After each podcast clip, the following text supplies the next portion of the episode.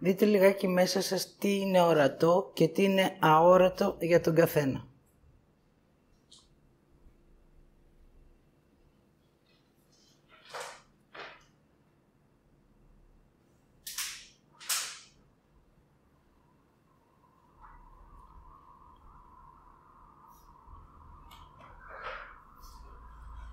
Ορατό είναι αυτό που βλέπω.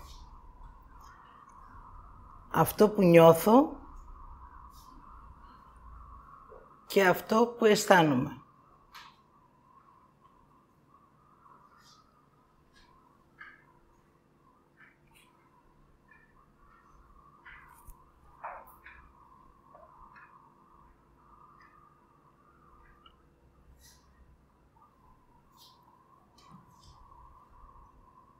αόρατο είναι αυτό που δεν βλέπω. Αυτό που προσπερνώ και αυτό που δεν γνωρίζω. Έχουμε τρία στοιχεία και στο ορατό και στο αόρατο.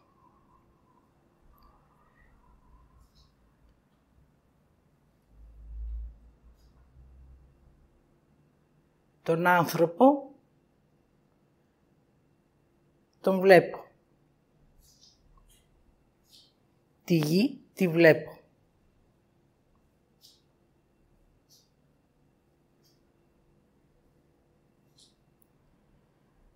Υπάρχουν όμως κάποια στοιχεία στη γη που μπορώ να τα δω και για τον καθένα να είναι διαφορετικά. Δηλαδή με τα δικά μου μάτια. Τα δικά μου μάτια μπορεί να βλέπουν ένα χρώμα ροζ, το δικό σου μάτι μπορεί να το βλέπει σωμόν. Άρα η διαφορά είναι ότι ο καθένας μας έχει μία δική του όραση. Ό,τι βλέπω σαν άνθρωπος, αυτό περνάει μέσα στα κύτταρά μου.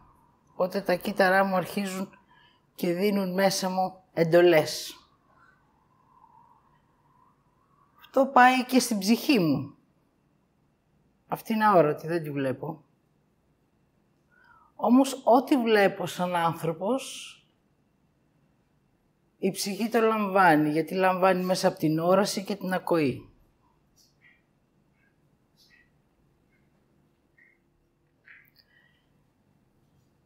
Αν εγώ πάψω να βλέπω τα πράγματα όπως είναι και τα διαστρεβλώσω, τότε αυτό που θα λάβει η ψυχή μου είναι το διαστρεβλωμένο.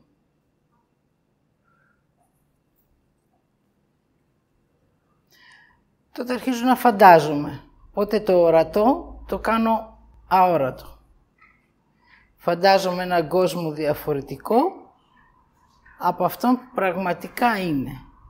Άρα στην ουσία τι κάνω, διαστρεβλώνω αυτό που βλέπω με κάτι που θα ήθελα να είναι υπαρκτό.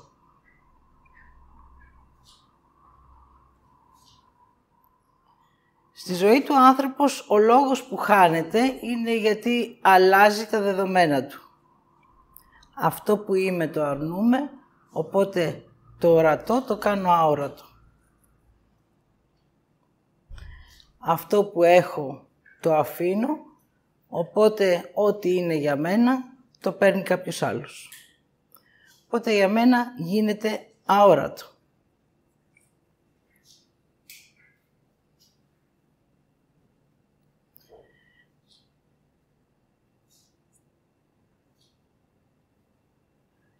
Έτσι στη ζωή σας θα δείτε ότι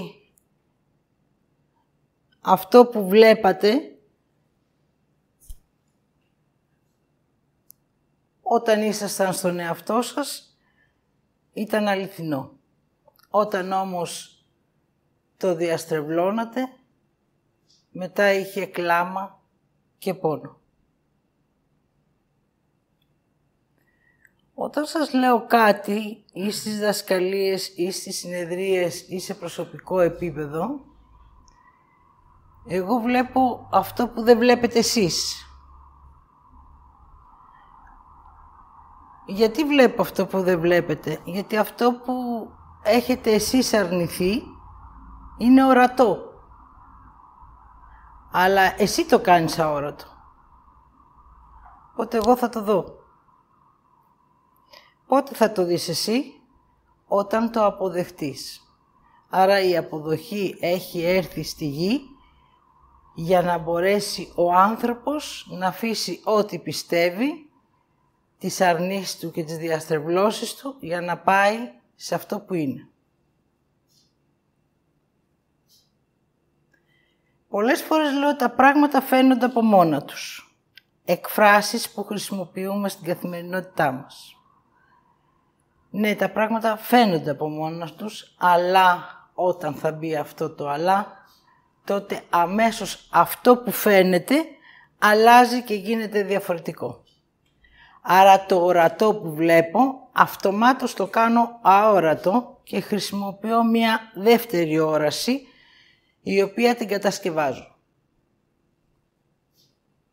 Όταν ε, μου είπε να πάω στη Δήλο,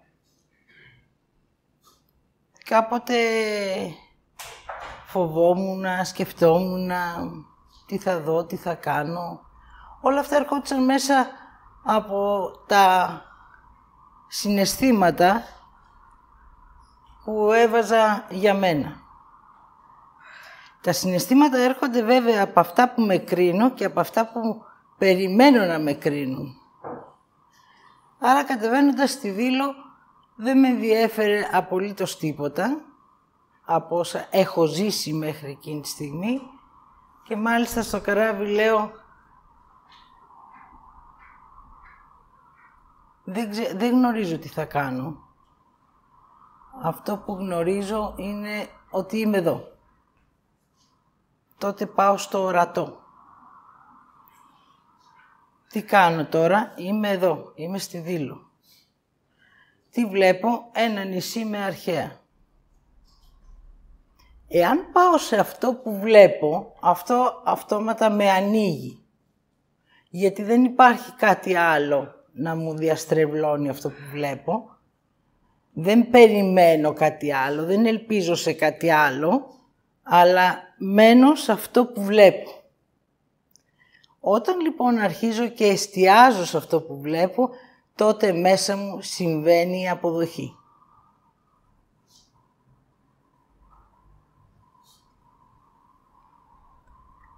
θα αποδεχτώ αυτό που είμαι, θα αποδεχτώ εκεί που είμαι και θα αποδεχτώ ό,τι δω. Ακόμα και αν πήγαινα στη Δήλο και δεν έβλεπα κάτι άλλο εκτός από τα αρχαία και το νησί, είναι οκ. Είδα τα αρχαία και το νησί. Αν περίμενα να δω κάτι άλλο, αυτό σημαίνει ότι ήλπιζα ή περίμενα ή φαντασιωνόμουν να συναντήσω κάτι άλλο. Το μόνο που γνώριζα ήταν ότι εκεί μέσα είναι εγκλωβισμένη η θεότητα. Αυτό όμως είναι αόρατο. Δεν είναι ορατό, δεν το βλέπω. Το γνωρίζω όλα από το αόρατο επίπεδο. δηλαδή το διαισθάνω. Όταν αυτό γίνεται αποδεκτό μέσα μου, τότε γίνεται ορατό. Δηλαδή τη διέστηση χρειάζεται να την αποδεχτώ για να γίνει ορατή. Αλλιώς την ξαναπάω σε μία φαντασίωση και της αλλάζω τα δεδομένα. Και έτσι σαν άνθρωπος δεν ξέρω τι είναι ορατό και τι είναι αόρατο. Γιατί ορατή είναι και η όσφρηση. Ορατή είναι και η γεύση σου. Ορατός είναι και ο πόνος σου. Βλέπω τι πονάω. Αφού το νιώθεις. Άρα ό,τι νιώθω είναι ορατό. Αν δεν νιώθω και βάλω μπροστά το φόβο μου και παγώσω, τότε γίνονται αόρατα τα ορατά και τα αόρατα τα κυνηγάω. Αυτά τρέχουνε, τρέχω κι εγώ και η ζωή είναι ένας φόβος, μία υπερδύναμη που έρχεται από αόρατες δυνάμεις και εγώ σαν άνθρωπος πιστεύω ότι έχω ζήσει και είμαι και δυνατή. Όταν φτάνει όμως η στιγμή να αφήσω αυτή τη δύναμη, να αφήσω και αυτό το πιστεύω, τότε αυτό που βλέπω είναι αυτό που αρνούμε. Όταν εγώ αποφάσισα να περπατήσω το δρόμο μου, δεν είδα κάτι άλλο από αυτό που γνώριζα, είδα όμως αυτό που αρνιόμουν και τότε πόνεσα. Χρειαζόταν να κλάψω πάρα πολύ για όσο με αρνήθηκα. Άρα το κλάμα έρχεται για όση άρνηση έχεις βάλει στη ζωή σου και στις αισθήσεις σου.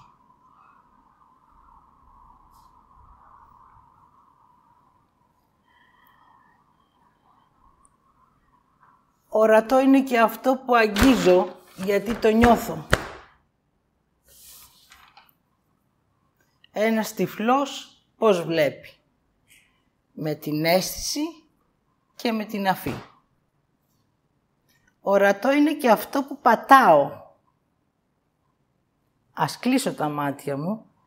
Μόλις το πατήσω είναι ορατό γιατί γνωρίζω εκείνη την ώρα ότι κάπου πατάω.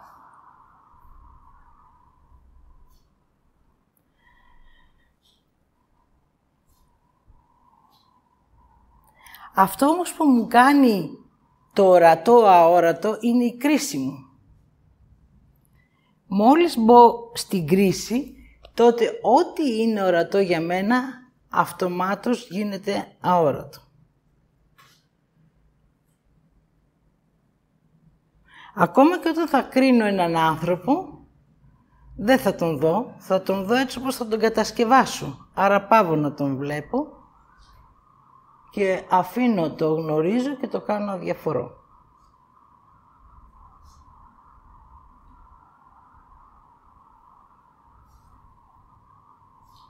Ορατό είναι ό,τι είναι για μένα. Ό,τι δεν είναι για μένα και δεν χρειάζεται να το δω, δεν θα το δω ποτέ στη ζωή μου.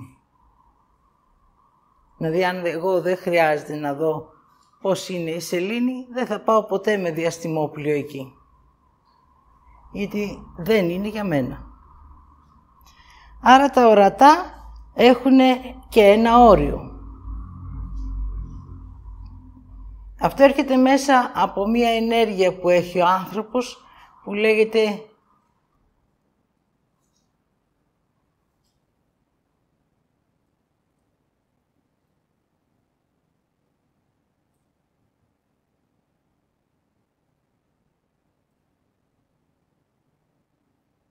Ζωτική ενέργεια λέει για να το καταλάβετε, ζωοδόχος ως ύπαρξη.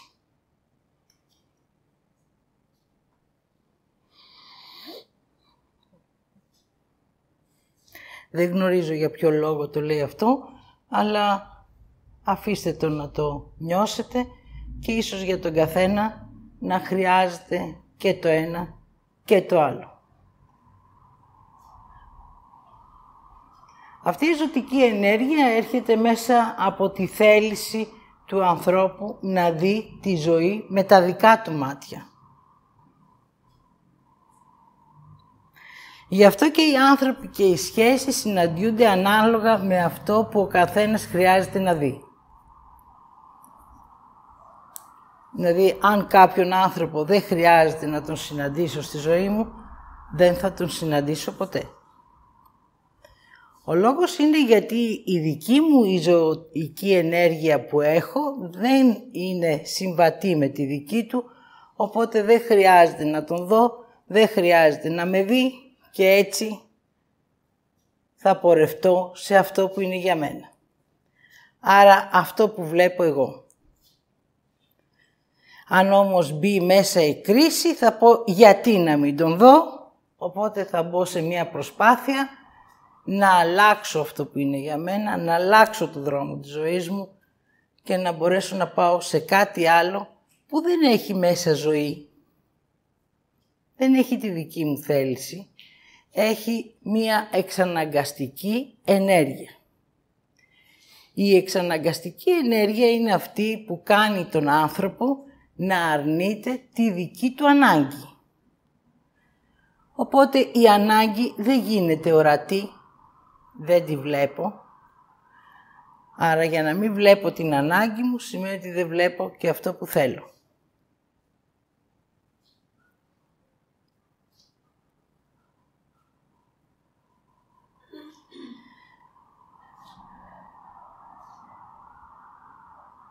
Η ψυχή μου είναι ορατή.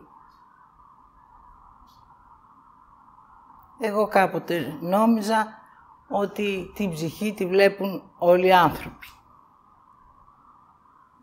Μα να, να, δες την πώς είναι, δες την τώρα φεύγει, δες την, δες την. Αυτό είναι ένα δικό μου κομμάτι. Ή και κάποιοι άλλοι, μπορεί να είναι στη δική τους ζωή να βλέπουν τις ψυχές. Εσύ μπορεί να βλέπεις κάτι άλλο. Να βλέπεις μια νεράιδα, να βλέπεις ένα ποτάμι, να βλέπεις μια αράχνη, να βλέπεις τον Ιησού, κάτι άλλο. Μπορεί να το βλέπεις. Πώς θα δω τώρα αν αυτό που βλέπω είναι μια πραγματικότητα ή είναι φαντασίωση;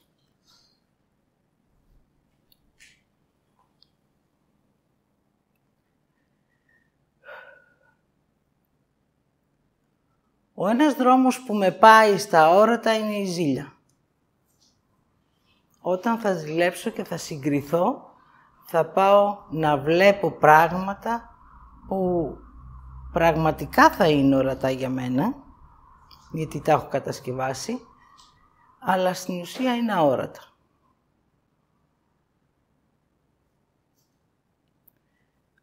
Το δεύτερο είναι η φωνή της ψυχής. Οι άνθρωποι που τρελαίνονται, τρελαίνονται γιατί ακούνε τη φωνή της ψυχής. Οπότε αυτό που αυτοί ακούνε, ένας άνθρωπος δεν μπορεί να το αποδεχτεί, γιατί αυτό έρχεται από παλιές ζωές δικές του και έτσι μόνο αυτός μπορεί να το ακούσει. Και είναι και μια πραγματικότητα, γιατί αυτός το ακούει και αυτός βλέπει αυτό που ζει.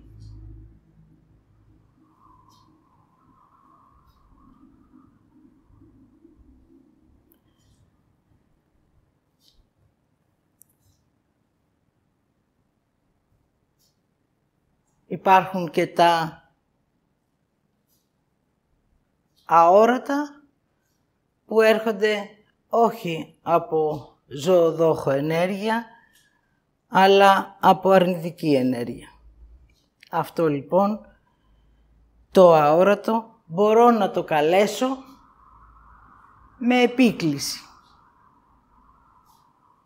Μπορώ να το καλέσω όταν εγώ χρειάζομαι μία δύναμη που ενώ την έχω μέσα μου σε θετική ενέργεια, την αρνούμε και ζητώ από εκείνη την πλευρά να έρθει να μου δώσει ενέργεια και δύναμη.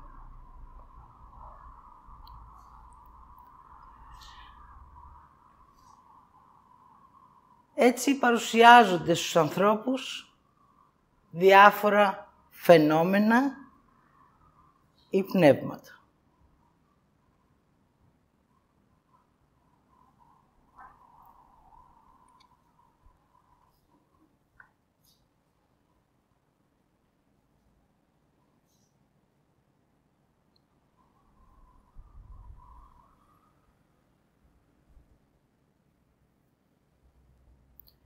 Πώς θα δω αν αυτό που βλέπω πράγματι είναι αληθινό;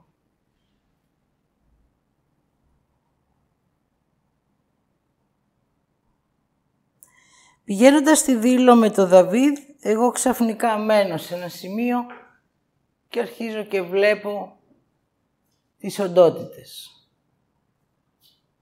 Εμφανιζόντουσαν μπροστά μου άιλες, ατζούχτρες, διάφανες δηλαδή, με διάφορα χρώματα που βαθαίνανε σαν να σε ρουφάγανε σαν ρουφίχτρες. Δηλαδή δίπλα μου, εγώ εδώ, εγώ το έβλεπα. Άρα αυτό είναι για το δικό μου δρόμο. Για εκείνον δεν είναι τίποτα. Δεν το βλέπει. Ούτε και για σας, αν ήσασταν σε εκείνο το σημείο. Γιατί εκείνο είναι μόνο για μένα. Άρα σε μένα είναι ορατό και στους άλλους είναι αόρατο. Για να μπορέσεις εσύ να το δεις αυτό, θα πρέπει να μπεις σε δύο στοιχεία. Το ένα είναι η ζήλια, όπως σας είπα, και το άλλο είναι η επίκληση. Δηλαδή να τα καλέσεις. Όταν τα καλεί ο άνθρωπος, αυτά έρχονται γιατί η ενέργειά τους είναι να πάρουν από τον άνθρωπο τη ζωδόχο ενέργεια που έχει για να μπορέσουν και αυτά να ζήσουν. Ο λόγος της ύπαρξής τους αυτονών είναι κατασκευαστικός, δηλαδή η άρνηση τα έχει κατασκευάσει ώστε να αντικαταστήσουν το πνεύμα του ανθρώπου. Δηλαδή ο άνθρωπος είναι στη γη με ψυχή, αλλά δεν είναι με πνεύμα, τότε οι οντότητες έρχονται για να αντικαταστήσουν το πνεύμα του ανθρώπου. Έτσι όσο ο άνθρωπος θα αρνείται ό,τι έχει, η οντότητα θα το λαμβάνει και εκείνος θα ζει μέσα από εκείνες. εκείνες θα έχουν ζωή και ο άνθρωπος φαντασίωση. Αν εγώ ήταν να ζήσω στην Αμερική και κάθομαι στην Ελλάδα, ο λόγος που κάθομαι, βλέπετε δεν με αφήνουν να μιλήσω, θα ήταν γιατί φοβάμαι να κάνω μια αλλαγή. Ή να αποδεχτώ αυτό που είμαι.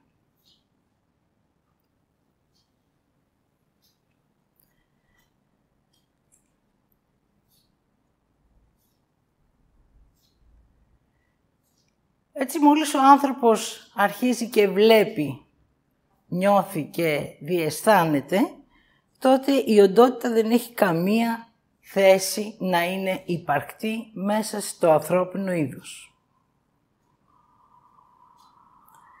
Για να μπορέσω να τη θρέψω και να την έχω μέσα μου, χωρίς όμως να τη βλέπω, χωρίς να την νιώθω, χωρίς να την αισθάνομαι, χρειάζονται τρία πράγματα. Το πρώτο είναι να αρνηθώ και να κρίνω εμένα. Οπότε τότε ανοίγω την πόρτα και την καλώ. Αυτή είναι η επίκληση που της κάνω. Το δεύτερο είναι να φοβηθώ και να κρυφτώ.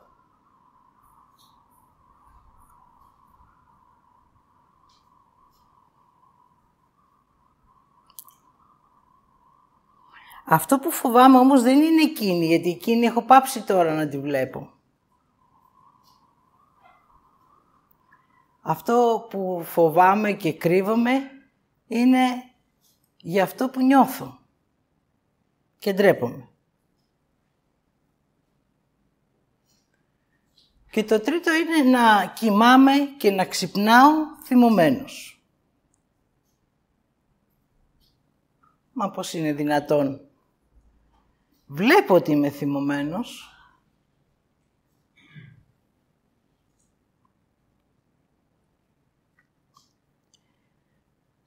Αλλά δεν γνωρίζω γιατί.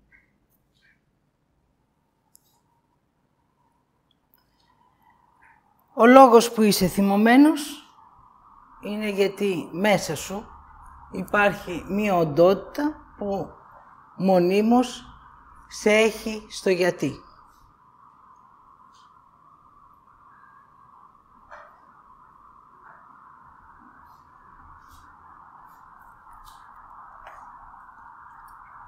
Μα ποιος θα μου το πει αυτό;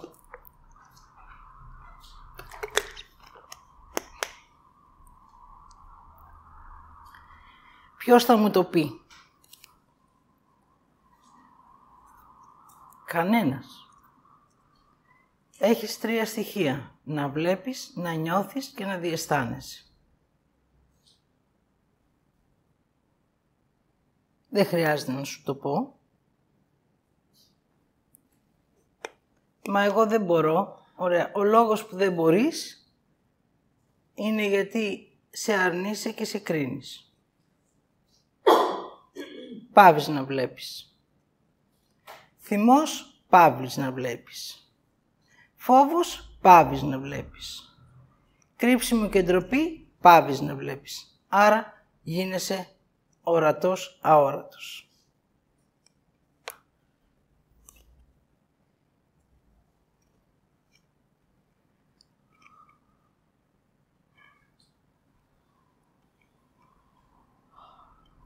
Για να μπορώ να θυμώσω πάντα προϋπάρχει μία κρίση.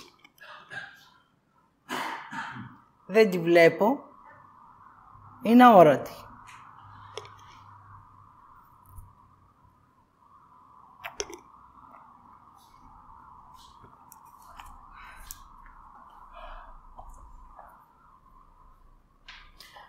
Αν όλα τα πράγματα στη ζωή μου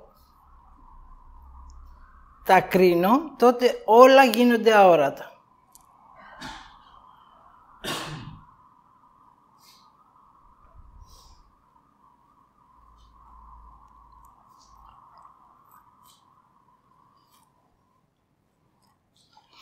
Ναι, αλλά έχω μία ζωοδόχο ενέργεια μέσα μου.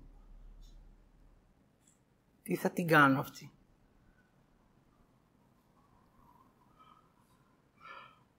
Που μου λέει «Εσύ είσαι εδώ για να ζήσεις». «Όχι, θέλω να σώσω την ψυχή μου», θα πω εγώ. «Ποια ψυχή σου» «Μα μου έχουν πει ότι έχω ψυχή». «Τη βλέπεις» «Πού είναι η ψυχή σου»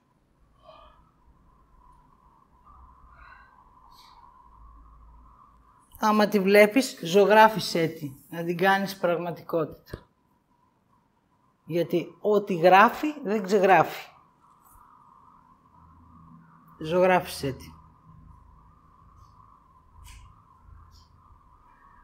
Οπότε έτσι αρχίζω και πηγαίνω σε ένα πραγματικό επίπεδο. Γι' αυτό και πολλές φορές σας γράφω αυτά που βλέπω για να γίνονται πραγματικά. Όσοι έχουν τη δυνατότητα της θέλησης να αποδεχτούν κάτι από αυτό που θα γράψω, τότε θα πάνε να εστιάσουν σε ένα σημείο που θα είναι δικό τους. Και το υπόλοιπο να μην το δούνε. Άρα έχω ένα ορατό στοιχείο και τα υπόλοιπα είναι αόρατα. Σωστό. Γιατί αυτό το ένα ορατό στοιχείο θα μου επιτρέψει το δρόμο μου να τον δω. Και τότε στο δρόμο μου θα δω τι εμπόδια βάζω και έτσι θα τα βγάλω. Και θα κάνω ένα βήμα. Τι βλέπω και το φοβάμαι και πάω πίσω. Αλλά πίσω δεν έχει όταν θα δεις το δρόμο σου. Θα πρέπει να σταθείς και να το αποδεχτείς. Γιατί όταν ο δρόμος της ζωής του περπατάς, δεν μπορείς να γυρίσεις πίσω. Δεν μπορώ να πάω στη χθεσινή ημέρα έχει τελειώσει, πίσω σου είναι γκρεμός, κενό. Άρα μόνο μπροστά σε πάει ο δρόμος σου, μόνο μπροστά. Αν όμως φτιάξω και μία σχέση, μπορώ να τον βάλω στο δρόμο μου. Μπορώ να βάλω εγώ το Δαβίδ στο δρόμο μου. Όχι. Γιατί, γιατί ο Δαβίδ έχει δικά του μάτια, δικό του σώμα, βλέπει με το δικό του δρόμο. Εγώ βλέπω με το δικό μου δρόμο. Άρα εκείνος χρειάζεται να κάνει τα δικά του βήματα, εγώ να κάνω τα δικά μου βήματα και να συμπορευόμαστε. Δηλαδή δύο δρόμους δίπλα-δίπλα. Ποτέ δεν θα βάλετε κάποιον πάνω από εσάς ή κάτω από εσάς. Ο δρόμος χωράει μόνο εσένα. Όταν ο δρόμος σου είναι αόρατος, τότε βάζεις χίλια μύρια επάνω. Γιατί δεν υπάρχεις εσύ. Άρα δεν υπάρχει και ο δρόμος. Όταν όμως ο δρόμος σου είναι ορατός, τότε ό,τι βρίσκεις, πετραδάκι, χώμα, βουνό, το αφαιρείς. Πώς το βλέπω, το νιώθω, το διαισθάνομαι και αποδέχομαι ότι είναι δικό μου, οπότε χρειάζεται να κάνω αυτό που είναι λογικό για να μπορέσω να το αφαιρέσω. Και να ανοίξω το δρόμο μου για τη συνέχεια της ζωής μου. Αυτό είμαστε. Αυτός είναι ο ορατός δρόμος. Γίνεται αόρατος μόνο όταν εγώ τον αρνηθώ και τον κρίνω. Έτσι θα ζηλέψω κάτι άλλο και θα πορευτώ αντίθετα από αυτό που είμαι.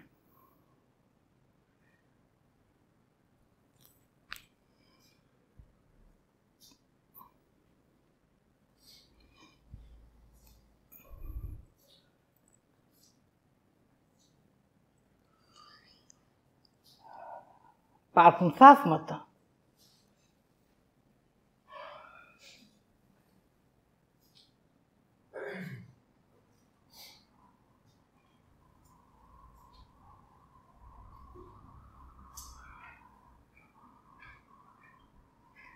Όταν ο Κύριος έκανε θαύματα, δείτε τι συνέβαινε. Δείτε όμως. Πάει ο παράλυτος και λέει θέλω να με κάνεις καλά. Δηλαδή, η θέληση πάει με το θέλω και συναντάει τη θεότητα. Η θεότητα πάει στην ανάγκη του παράλυτου, βλέπει ότι η ανάγκη του είναι ανοιχτή για να λάβει και του λέει άρον των κρεβατών σου και περιπάτη. Δηλαδή με τη δική σου θέληση, τη δική σου ανάγκη και το δικό σου θέλω, τώρα μπορείς να περπατήσεις γιατί σου δίνω τη δύναμη που αρνήθηκες. Είναι θαύμα. Ή είναι ανάγκη.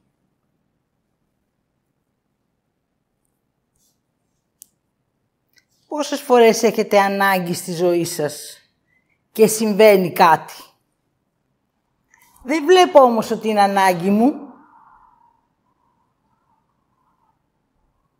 Γιατί αν δω την ανάγκη μου, τότε χρειάζεται να αποδεχτώ ότι εγώ είδα την ανάγκη μου και εγώ το έκανα. Μου λέτε καμιά φορά, έγινε αυτό. Δεν το έκανα εγώ. Μα πώς; Δεν το έκανα εγώ. Εγώ σου έδειξα την ανάγκη σου. Δεν κάνω κάτι. Το μόνο που μπορώ να κάνω είναι να σου καθαρίσω το φόβο σου και να σου δείξω που είναι η ανάγκη σου. Τι αρνείσαι και δεν το βλέπεις.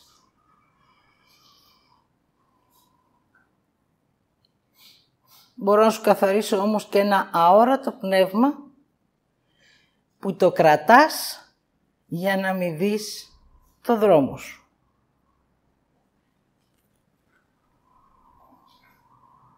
Αυτά είναι τα αόρατα.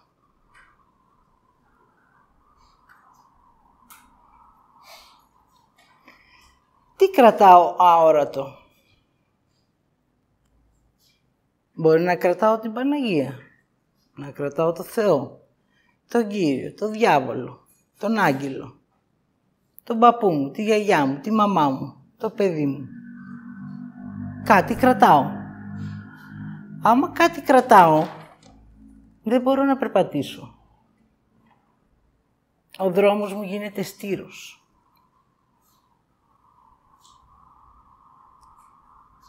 και αντί να απλώνεται ο δρόμος της ζωής, μικραίνει, δηλαδή επιστρέφει αυτό σε εμένα που είμαι στάσιμος.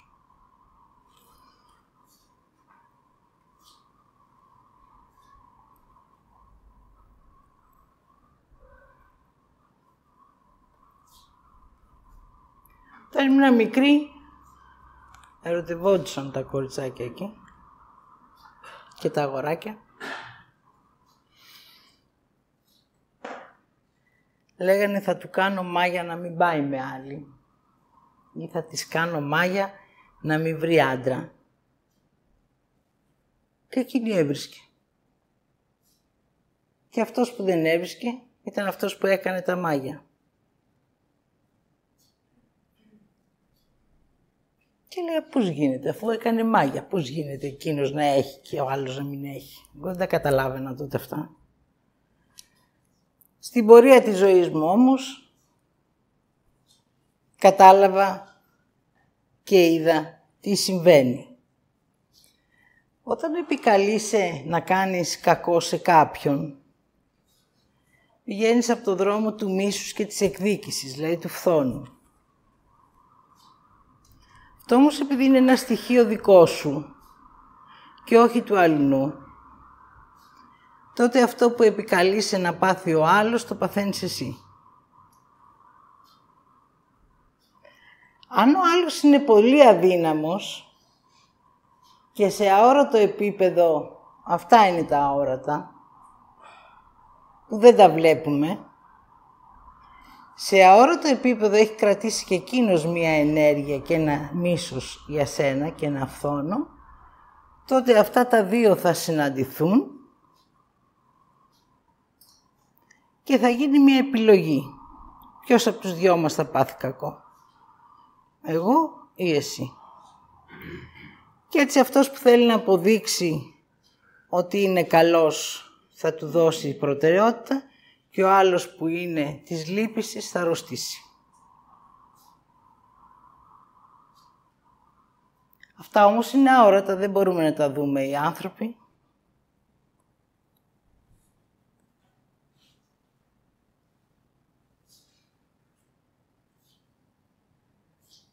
Οι αόρατες συμφωνίες.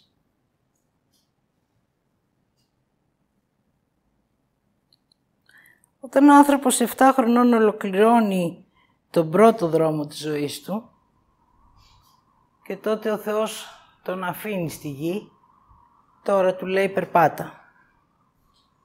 Έχεις ό,τι χρειάζεσαι. Τότε έρχεται το αδύναμο που μοιάζει σαν υπερδύναμη και του λέει δώσε μου ό,τι έχεις και θα κάνουμε μια συμφωνία, θα σε κάνω εγώ δυνατό.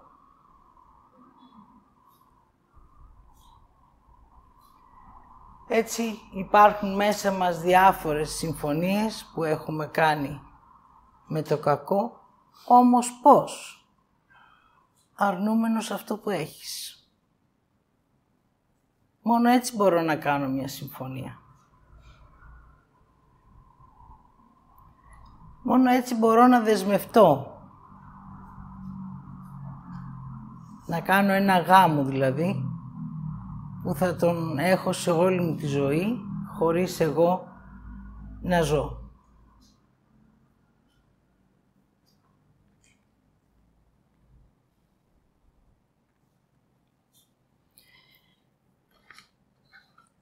Το ορατό είναι ο δρόμος μου.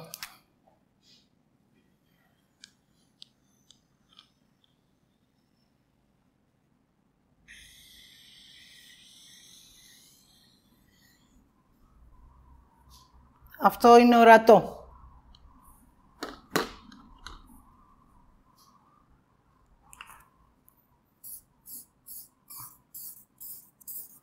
Τα αόρατα τα χρησιμοποιώ για να μην βλέπω το δρόμο μου.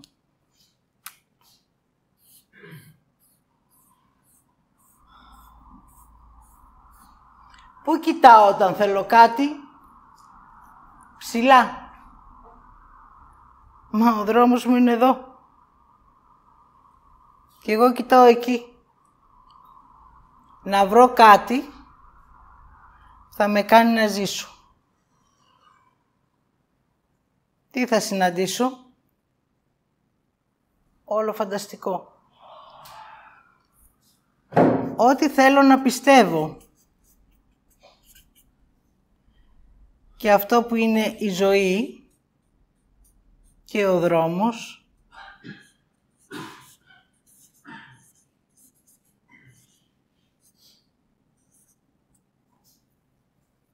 το αρνούμε. Η ζωή έχει αρχή και τέλος. Δηλαδή έχει ένα όριο. Μέχρι που θα πας. Αυτό έχει επιλογή.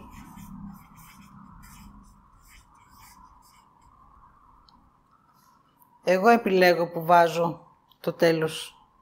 Και εγώ επιλέγω πότε κατεβαίνω στη γη.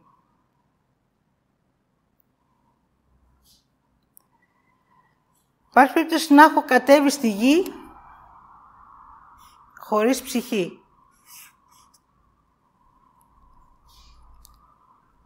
Δεν έχω δρόμο.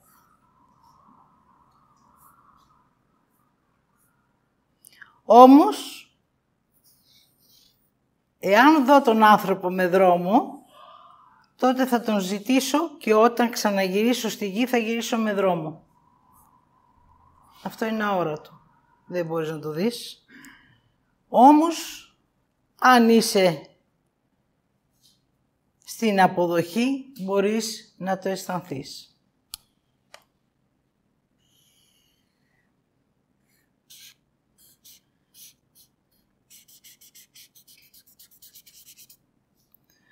Μπορεί να έχω κατέβει για να πλώσω τη λύπηση. Με εντολή. Οπότε ό,τι κάνω στη ζωή μου θα είναι για να παράγω λύπηση.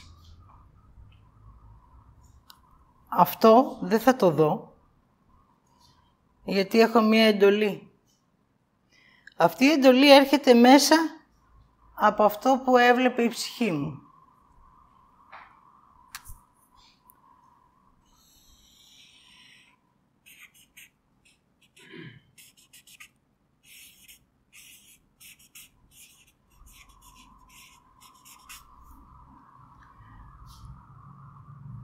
Θα πλώνω φόβο. Θα φοβίζω τους ανθρώπους, τα ζώα, τα πάντα, για να μπορεί η γη να έχει τέτοια στοιχεία, για να μην πάει ο άνθρωπος στο δρόμο του.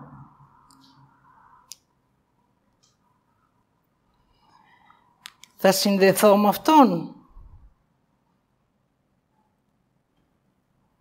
Άμα χρειάζομαι αυτόν που θα με φοβήσει, θα τον συναντήσω. Θα συναντήσω δηλαδή ένα δολοφόνο που σκοτώνει. Μόνο που αυτοί που σκοτώνουν είναι εδώ.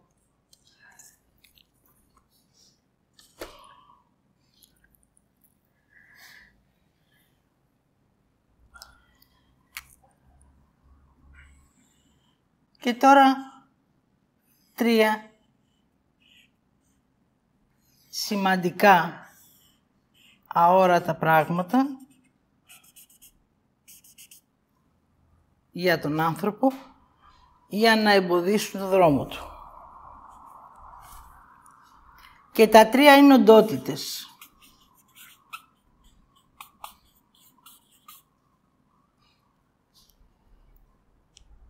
Εάν στην προηγούμενη ζωή σου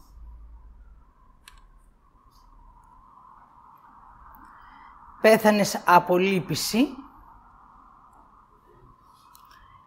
τότε η πρώτη οντότητα που θα εισπράξεις μέσα σου θα είναι της λύπησης.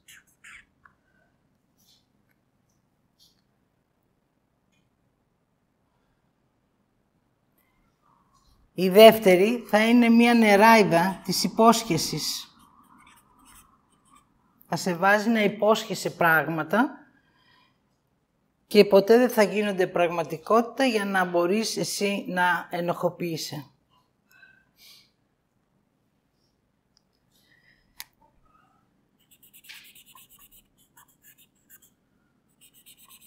Η τρίτη οντότητα θα είναι του θυμού.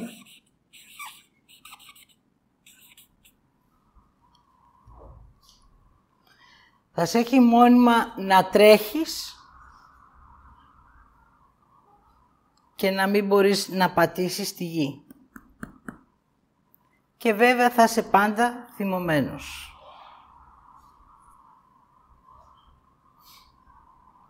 Όλοι μας θελήσαμε κάποια στιγμή κάτι και το φανταστήκαμε.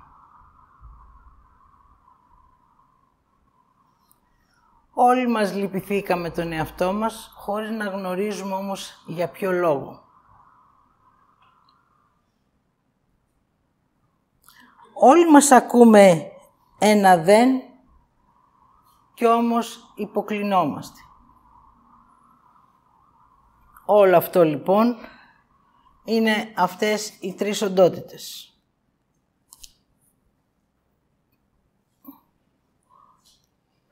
Είναι ορατές. Το βλέπεις μέσα σου. Δεν το βλέπεις. Είναι αόρατο. Αν όμως μείνεις λίγο να δεις το δρόμο σου, δηλαδή αν αρχίσεις να περπατάς το δρόμο σου, τότε το πρώτο πράγμα που θα ακούς πάντα είναι κάποιον να σου λέει τι θα κάνεις. Και βέβαια θα είναι αντίθετο με αυτό που θέλεις. Και λες τότε εγώ πώς να κάνω επιλογή. Αφού ακούω αυτό και θέλω αυτό. Πώς να επιλέξω.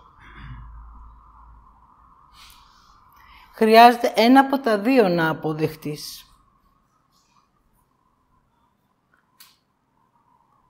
Αυτό που ακούς μέσα σου και φαντάζεσαι ότι το βλέπεις ή αυτό που είναι υπαρκτό ο δρόμος της ζωής σου;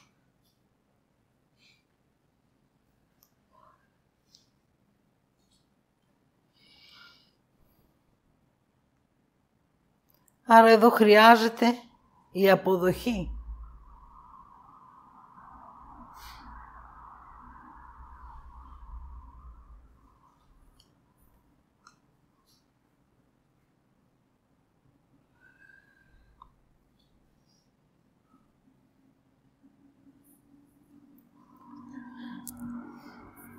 Ο αόρατος φόβος είναι αυτός που ταΐζει περισσότερο τα αρνητικά στοιχεία που έχω μέσα μου.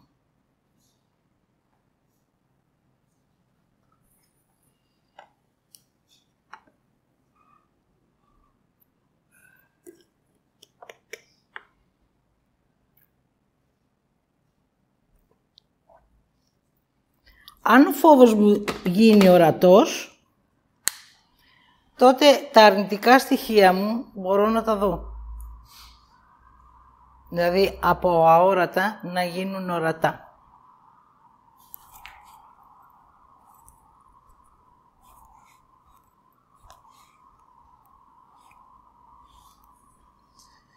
Όταν ήμουν μικρή, οι ψυχές ερχόντουσαν και με ακουμπάγανε. «Ε», μου λέει ο θείος μου, «πες τη μάνα σου ότι τώρα δεν πονάω εκεί που είμαι, είμαι καλά». Εντάξει, έλεγα. Όταν όμως με φοβήσανε, και μου τι είναι αυτά παιδάκι μου που βλέπεις, και με φοβήσανε, όταν είδα ένα γείτονα που ήρθε και με σκούντισε, άρχισα να φωνάζω. «Α, είδα τον κύριο Βασίλη». Σιγά μου λέει η θεία μου, τι έπαθες, αφού έχεις δει κι άλλους. Ε, τώρα ποιον να πιστέψω. Εγώ όμως είχα αρχίσει να φοβάμαι. Ο ένας λέει σιγά το έχεις ξαναδεί, ο άλλος λέει τι είναι αυτά που βλέπεις και με φοβίζει. Αυτό κάνουμε κι εμείς στον εαυτό μας. Αντί να αποδεχτώ ότι εγώ το βλέπω και με ακουμπάει και το αισθάνομαι. Οκ. Και είναι δικό μου. Και εσύ δεν το βλέπεις. Και το αποδεχτώ. Δεν μπορεί κάποιος να με φοβήσει. Δεν μπορεί. Γιατί όπου υπάρχει αποδοχή, υπάρχει και η ζωοδόχος ζωή.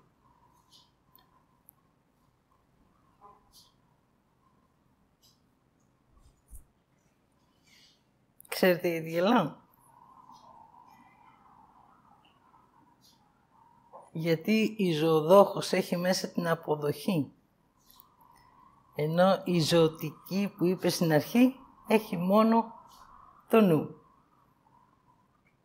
Τώρα που το είδα, πως συνδέονται δηλαδή αυτά τα δύο, γι' αυτό γέλασα.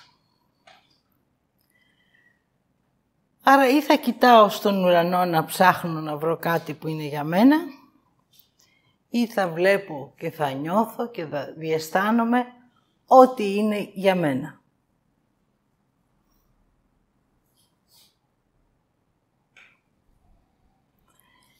Αν δείτε έναν άνθρωπο που σας αρέσει και λες εγώ αυτόν τον θέλω.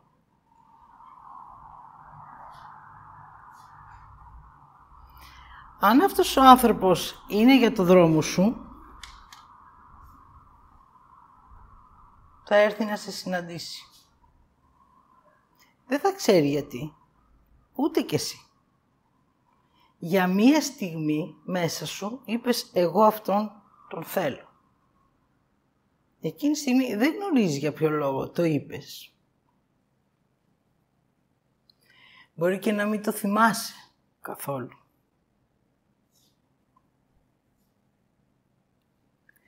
Αυτό λοιπόν είναι το ένστικτο της Ένωσης. Υπάρχει μέσα μας πολύ βαθιά κοντά στην ψυχή μας, μεταξύ της ανάγκης μας και της ψυχής μας, ένα ένστικτο που έχει μέσα τη ροή της ζωής και ό,τι θέλεις είναι εκεί. Οπότε επειδή ο άνθρωπος ακόμα δεν είναι συνειδητός να πει εγώ θέλω αυτό, αυτό το ένστικτο έρχεται και αναβλύζει, δηλαδή πάει αντίστροφα από την ψυχή προς τη λογική. Η ψυχή για τον άνθρωπο ακόμα είναι ένα αόρατο στοιχείο και θα είναι ένα αόρατο στοιχείο γιατί δεν μπορεί να είναι ορατό, γιατί η ψυχή είναι το ομοίωμα του κάθε ανθρώπου. Δηλαδή το σφουγγάρι του που έχει μέσα όλα όσα είδες και όσα άκουσες και όσα έκανες σε αυτή τη ζωή. Άρα μέσα τα μαζεύει και όταν έρθει στην επόμενη ζωή ή τα καθαρίζεις ή τελειώνεις και την ψυχή και τελειώνει η ενέργειά σου.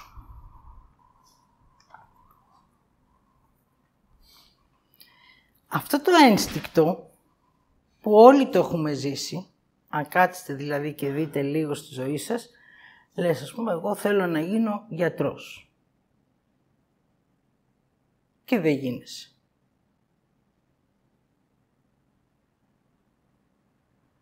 Γιατί δεν γίνεσαι; Γιατί αυτό το ένστικτο που εκείνη τη στιγμή είπες εγώ θέλω να γίνει, κατευθείαν πήγε αντίστροφα, πήγε από εκεί που είναι η άρνηση. Δεν πήγε στη σειρά του να έρθει εδώ που είναι η λογική σου.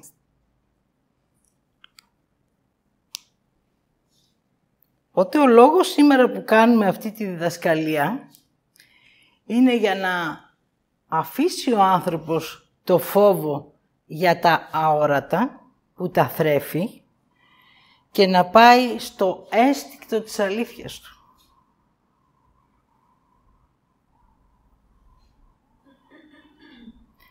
Αυτό το ένστικτο ε, είναι κάτω ακριβώς από την ανάγκη σου, δηλαδή είναι αυτό που σου ανοίγει την ανάγκη, ανάγκη, εδώ, θέλω, εδώ, λογική, ψυχή, ροή. Εδώ λοιπόν που αυτό το ένστικτο σου δίνει την ενέργεια και εσύ το πας στην άρνηση, αυτή είναι η τάση του ανθρώπου. Και είναι η τάση για να μπορεί να ταΐζει τα όρατα. Τώρα όμως χρειάζεται αυτό το ένστικτο να μένουμε και να το αποδεχόμαστε. Μόλις αποδεχτώ αυτό, τότε να γνωρίζετε ότι η ψυχή θα αρχίσει να αδειάζει. Ακόμα και ό,τι έχει κάνει από τις άλλες ζωές θα τα βλέπει μπροστά της και θα τα αποδέχεται. Γιατί εσύ θα τα αποδέχεσαι.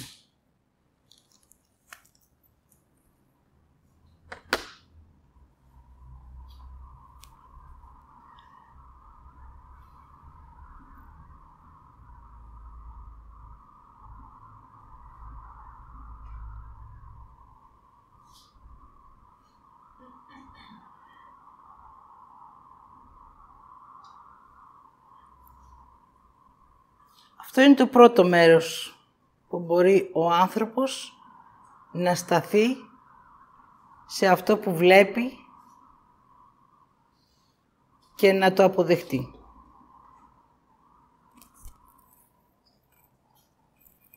Τώρα όμως θα πάρω μια καρέκλα γιατί δεν ξέρω αν θα μπορέσω να σταθώ όρθια.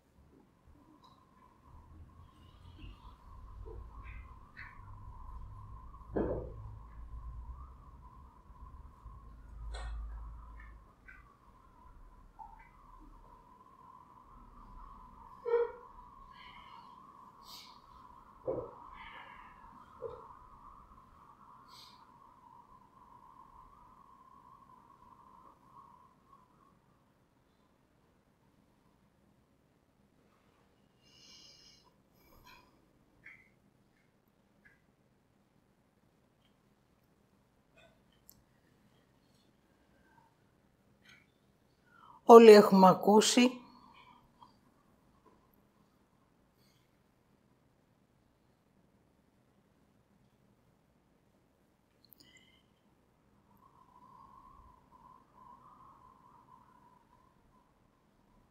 Για τους μάντις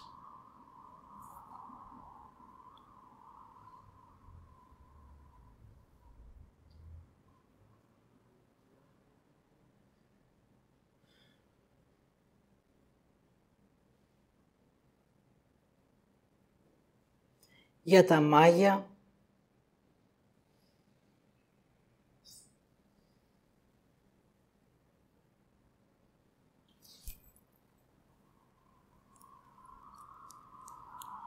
για τις δυσιδαιμονίες,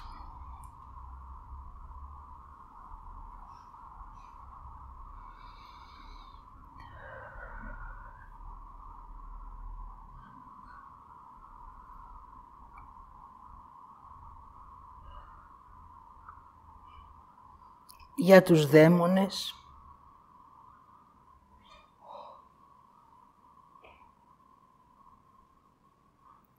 για τη μόρμα,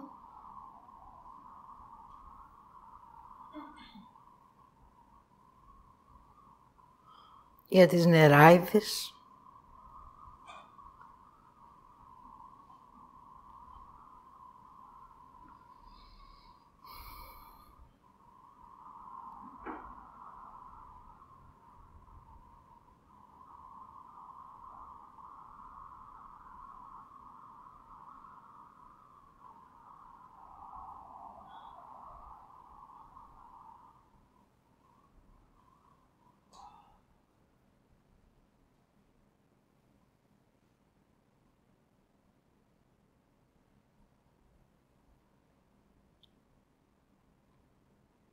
για τα αστρικά ταξίδια,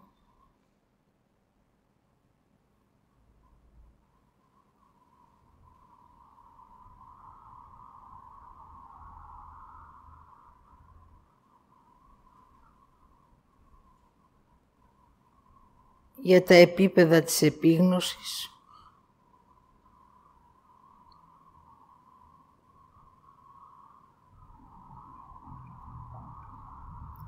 για την υψηλή συνειδητότητα,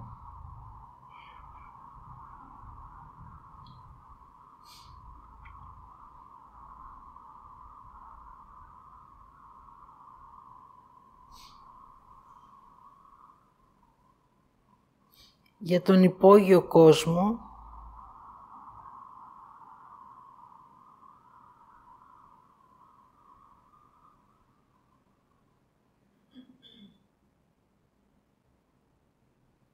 υποσκάπτει το δρόμο του ανθρώπου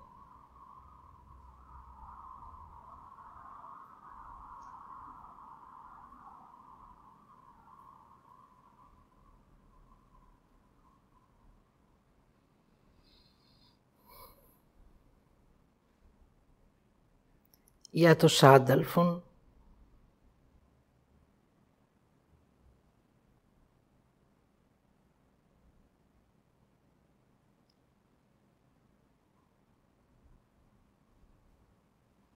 για τις δυσιδαιμονίες,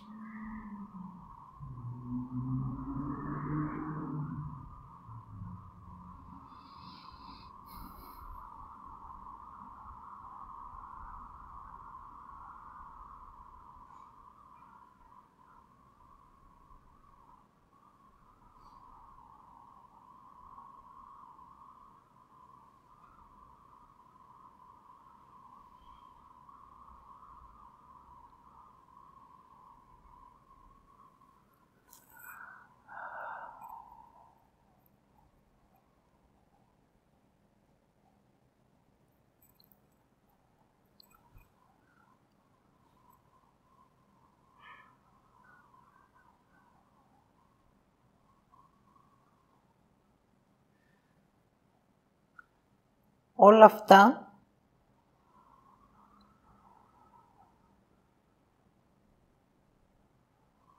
που είναι υπαρκτά ως ενέργειες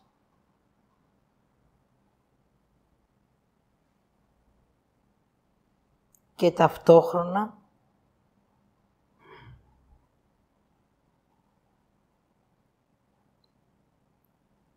αόρατα στο δρόμο του ανθρώπου.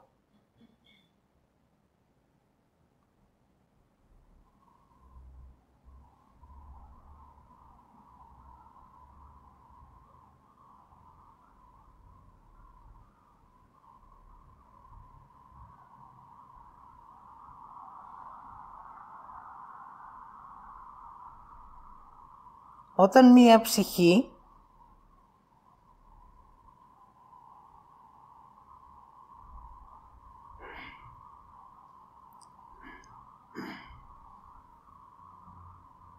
έχει βιώματα.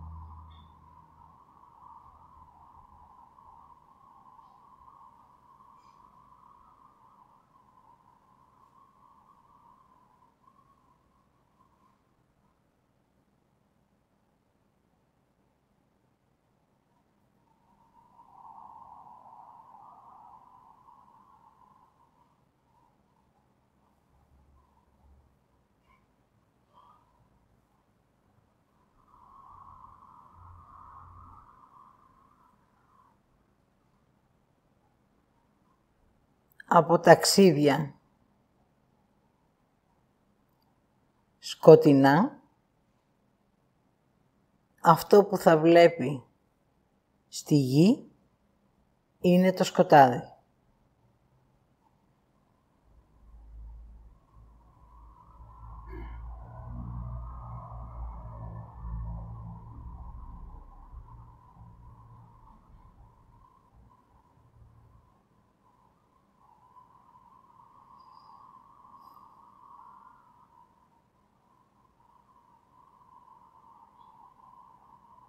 το αόρατο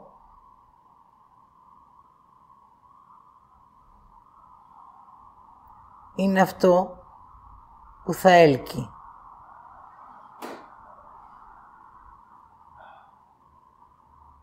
Και μέσα από αυτή την ψυχή αυτό θα γίνεται γόνιμο στη γη.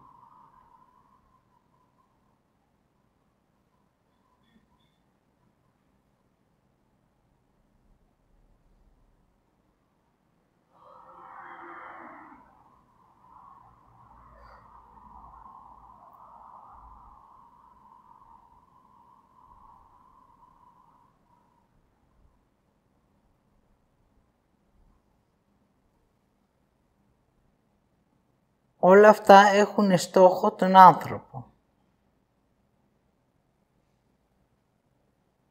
Και ο άνθρωπος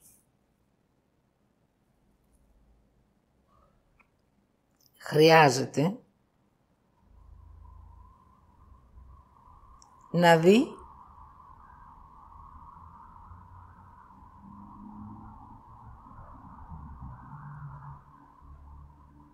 και να επιλέξει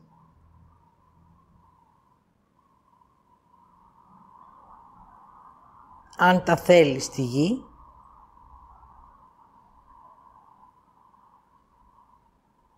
ή αν θέλει να περπατήσει το δρόμο του,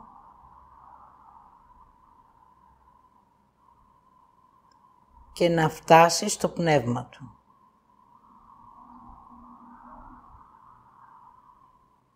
Για να φτάσει μια ψυχή στο πνεύμα, χρειάζεται να καθαριστεί και να λάβει το δώρο της ζωής.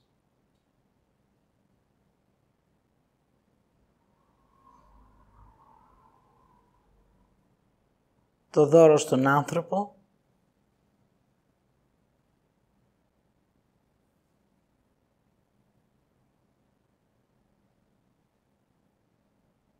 είναι αφήνω και αφήνομαι.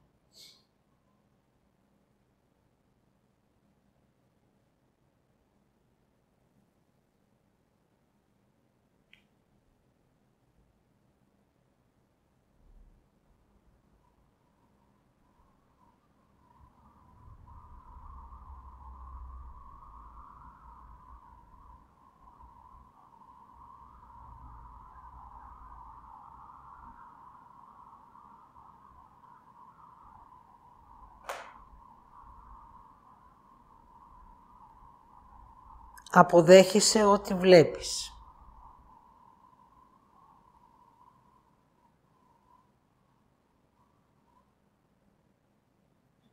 Ό,τι νιώθεις.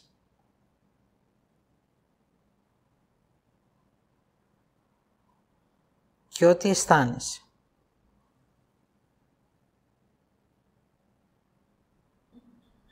Και αφήνεις ό,τι φοβάσαι ό,τι πιστεύεις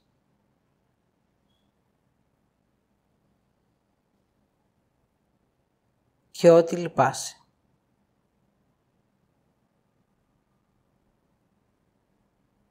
Και αφήνεσαι στο δικό σου δρόμο.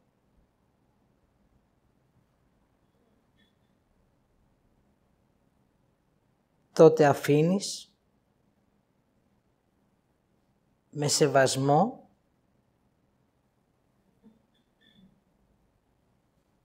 ό,τι ενέργεια σε οδήγησε να διανύσεις τη ζωή σου και να βρεις το δρόμο σου.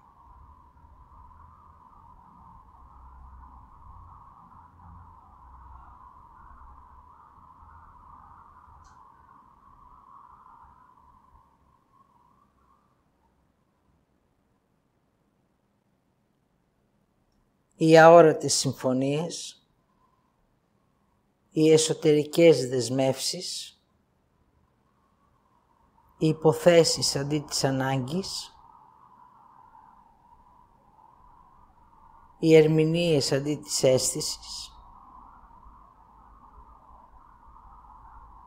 προσδοκίες αντί της θέσης,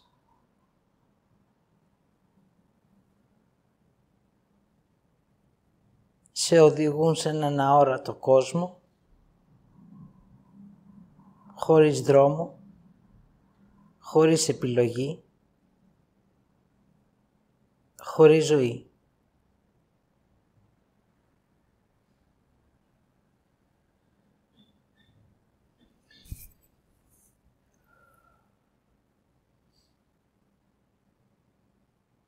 Όταν αποδεχτείς τις αόρατες δυνάμεις,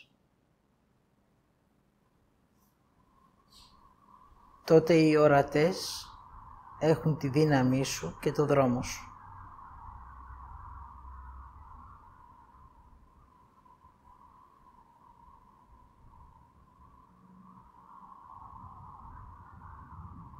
Όλα είναι κίνηση. Και τα αόρατα και τα ορατά.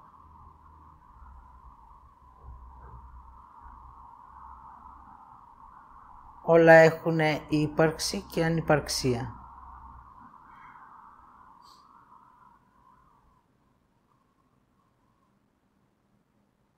Αυτό που χρειάζεσαι εσύ ως άνθρωπος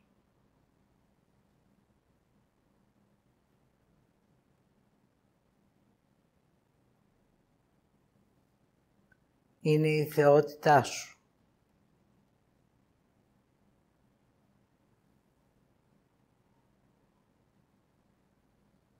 Η δύναμή σου, η σοφία σου και η αγάπη σου για τη ζωή.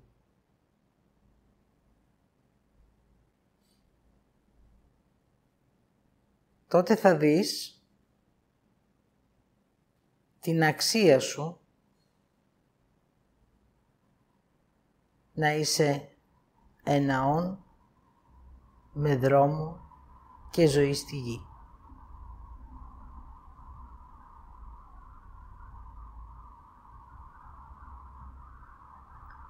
Τότε θα δεις την αξία της διαδρομής σου, της δημιουργίας σου, αφήνοντας πίσω σου τις δεσμεύσεις τις υποσχέσεις και τις υποθέσεις.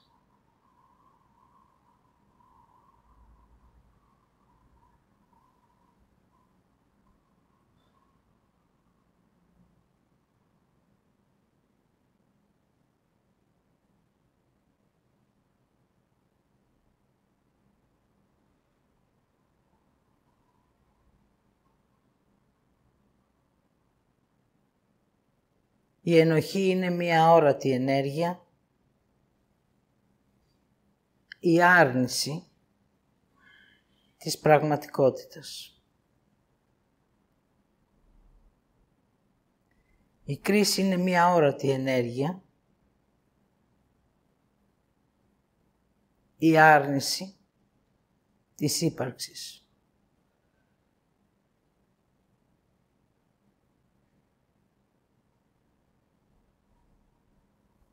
Εσύ επιλέγεις, τι βλέπεις, τι νιώθεις και τι διαισθάνεσαι. Ό,τι ακούς, χρειάζεται να δεις τι νιώθεις. Ό,τι πιστεύεις, χρειάζεται να δεις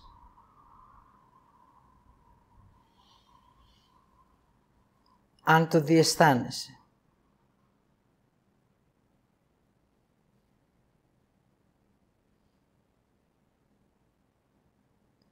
Όσοι σου δείχνουν το δρόμο σου, χρειάζεται να δεις αν είναι ο δικός σου.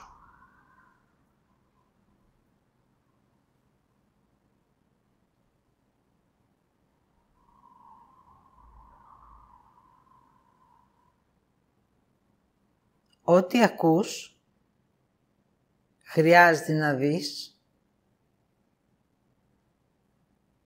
τι θέλεις.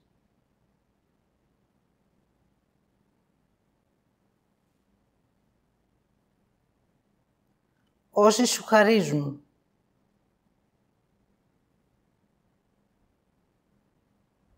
χρειάζεται να δεις τι προσδοκούν.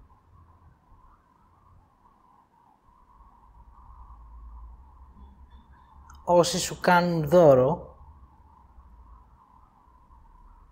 χρειάζεται να δεις αν θέλεις να το πάρεις. Να λάβεις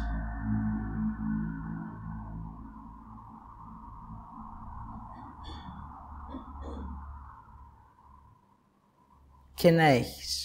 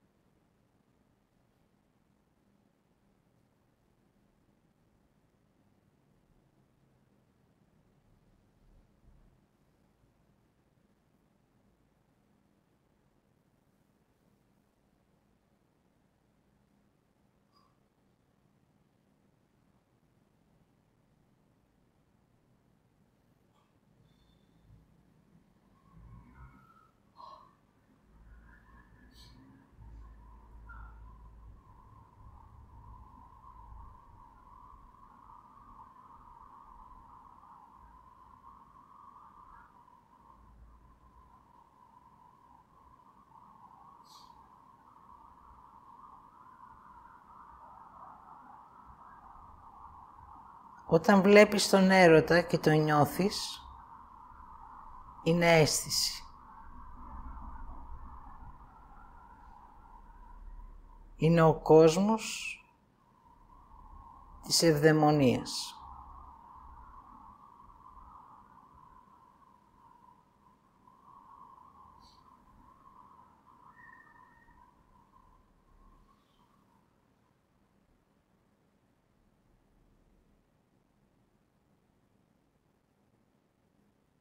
Όταν παραβλέπεις τον έρωτα και τον βιάζεις, είναι ο κόσμος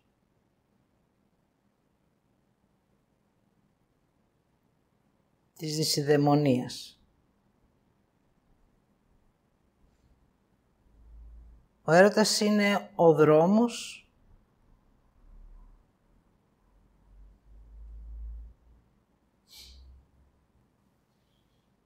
της ένωσης του ανθρώπου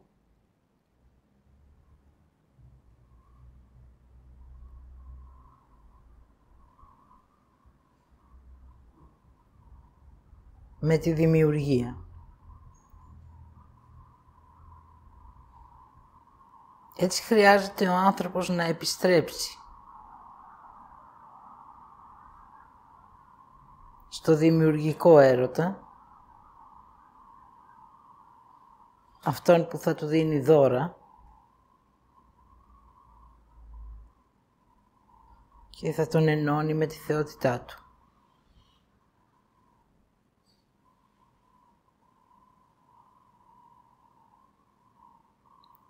Να επιστρέψει σε αυτό που νιώθει.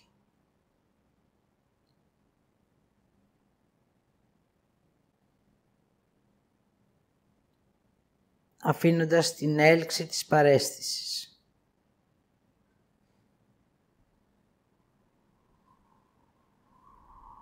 Ό,τι βλέπεις, έχεις την επιλογή να το αφήσεις και να αφαιθείς.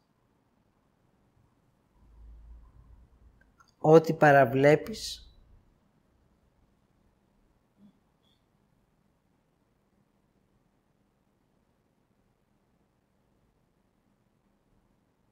θα οδηγήσει στον αόρατο κόσμο, σε ένα δικό σου πιστεύω,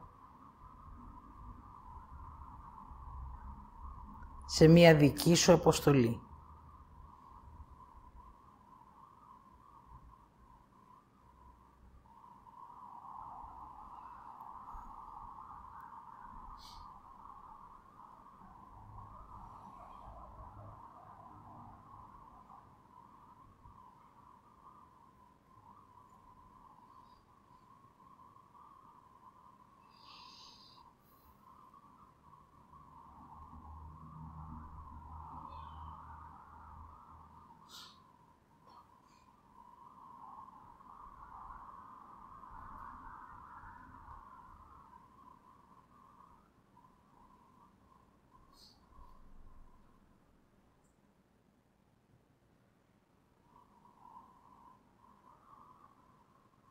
Όπως υπάρχουν στη γη διάφοροι κόσμοι,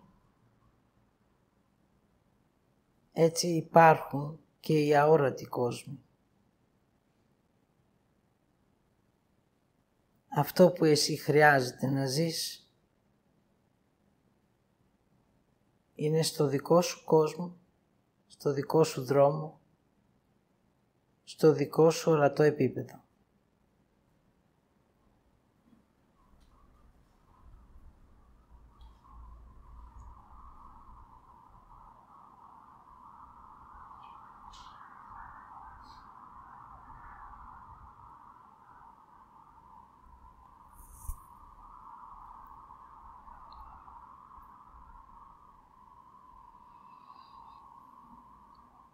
Δες τη ζωή σου με αισθήσεις και ψευδεστήσεις.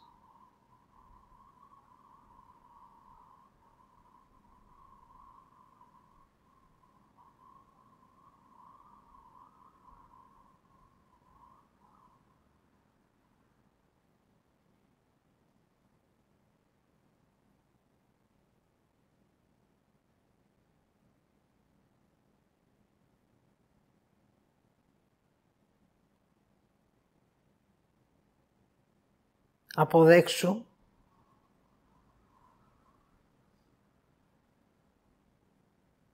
βλέποντας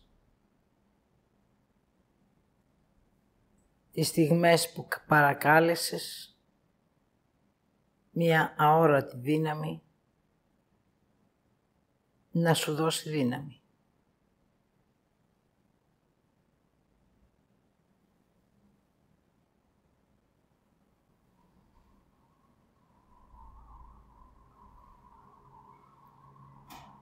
Πόσες φορές εξέφρασες μία επιθυμία κακόβουλη για τον άλλον.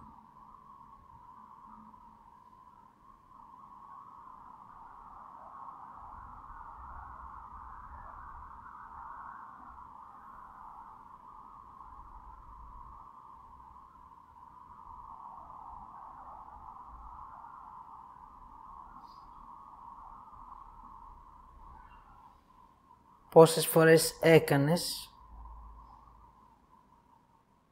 πράξεις αντίθετες από την ενέργειά σου και μπήκε στο φόβο, στο κρύψιμο και στην τροπή.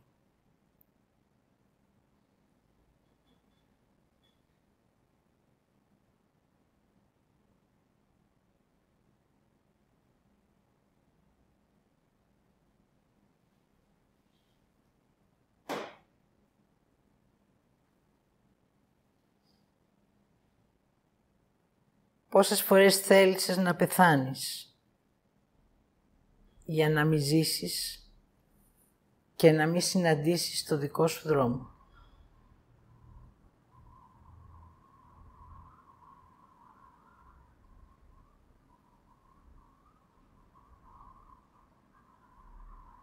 Πόσες φορές θύμωσες για αυτή τη ζωή που ζεις;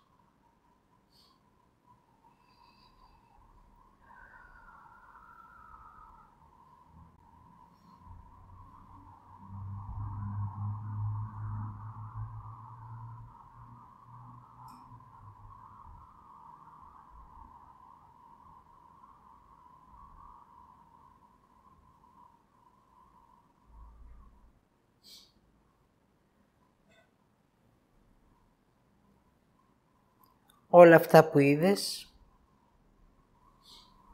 είναι τα αόρατα που εσύ τα έζησες, εσύ τα έκανες.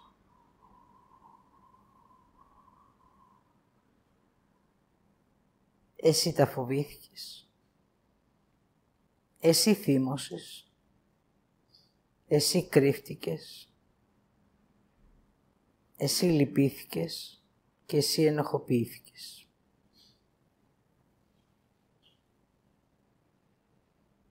Τώρα ήρθε η ώρα να γίνεις άνθρωπος απτός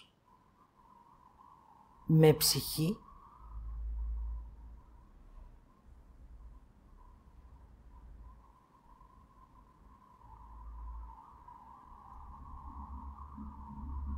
γνωρίζοντας με ό,τι βλέπεις, ό,τι ακούς, ό,τι κάνεις και ό,τι αποδέχεσαι, η ψυχή το λαμβάνει. Έτσι, μέσα από το δρόμο σου,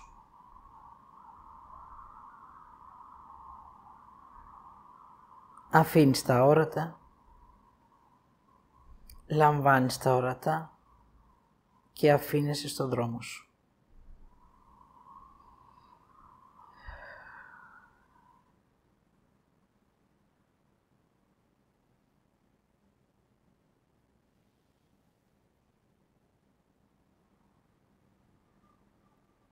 Θέλω, θέλεις και υπάρχουμε.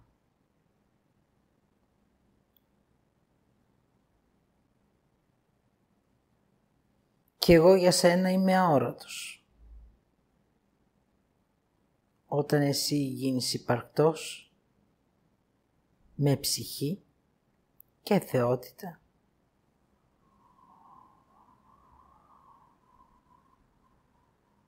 τότε είμαι ορατός μέσα από αυτά που βλέπεις, από αυτά που κάνεις και από αυτά που ζεις.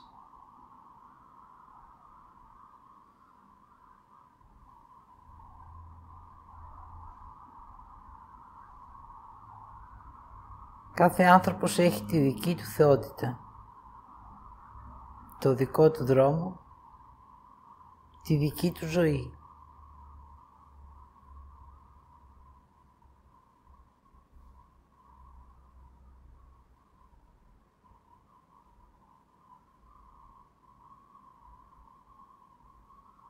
Είμαι, είναι και ύπαρξη.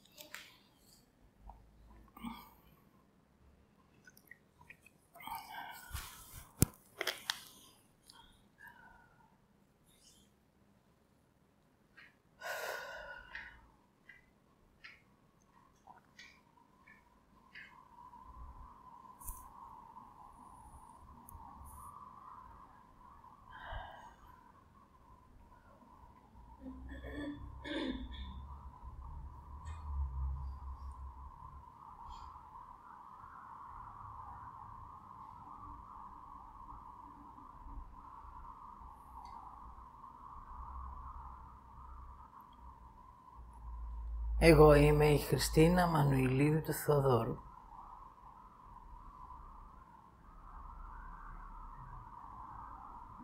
Δείτε εσείς ποιοι είστε. Με αποδοχή χωρίς σύγκριση.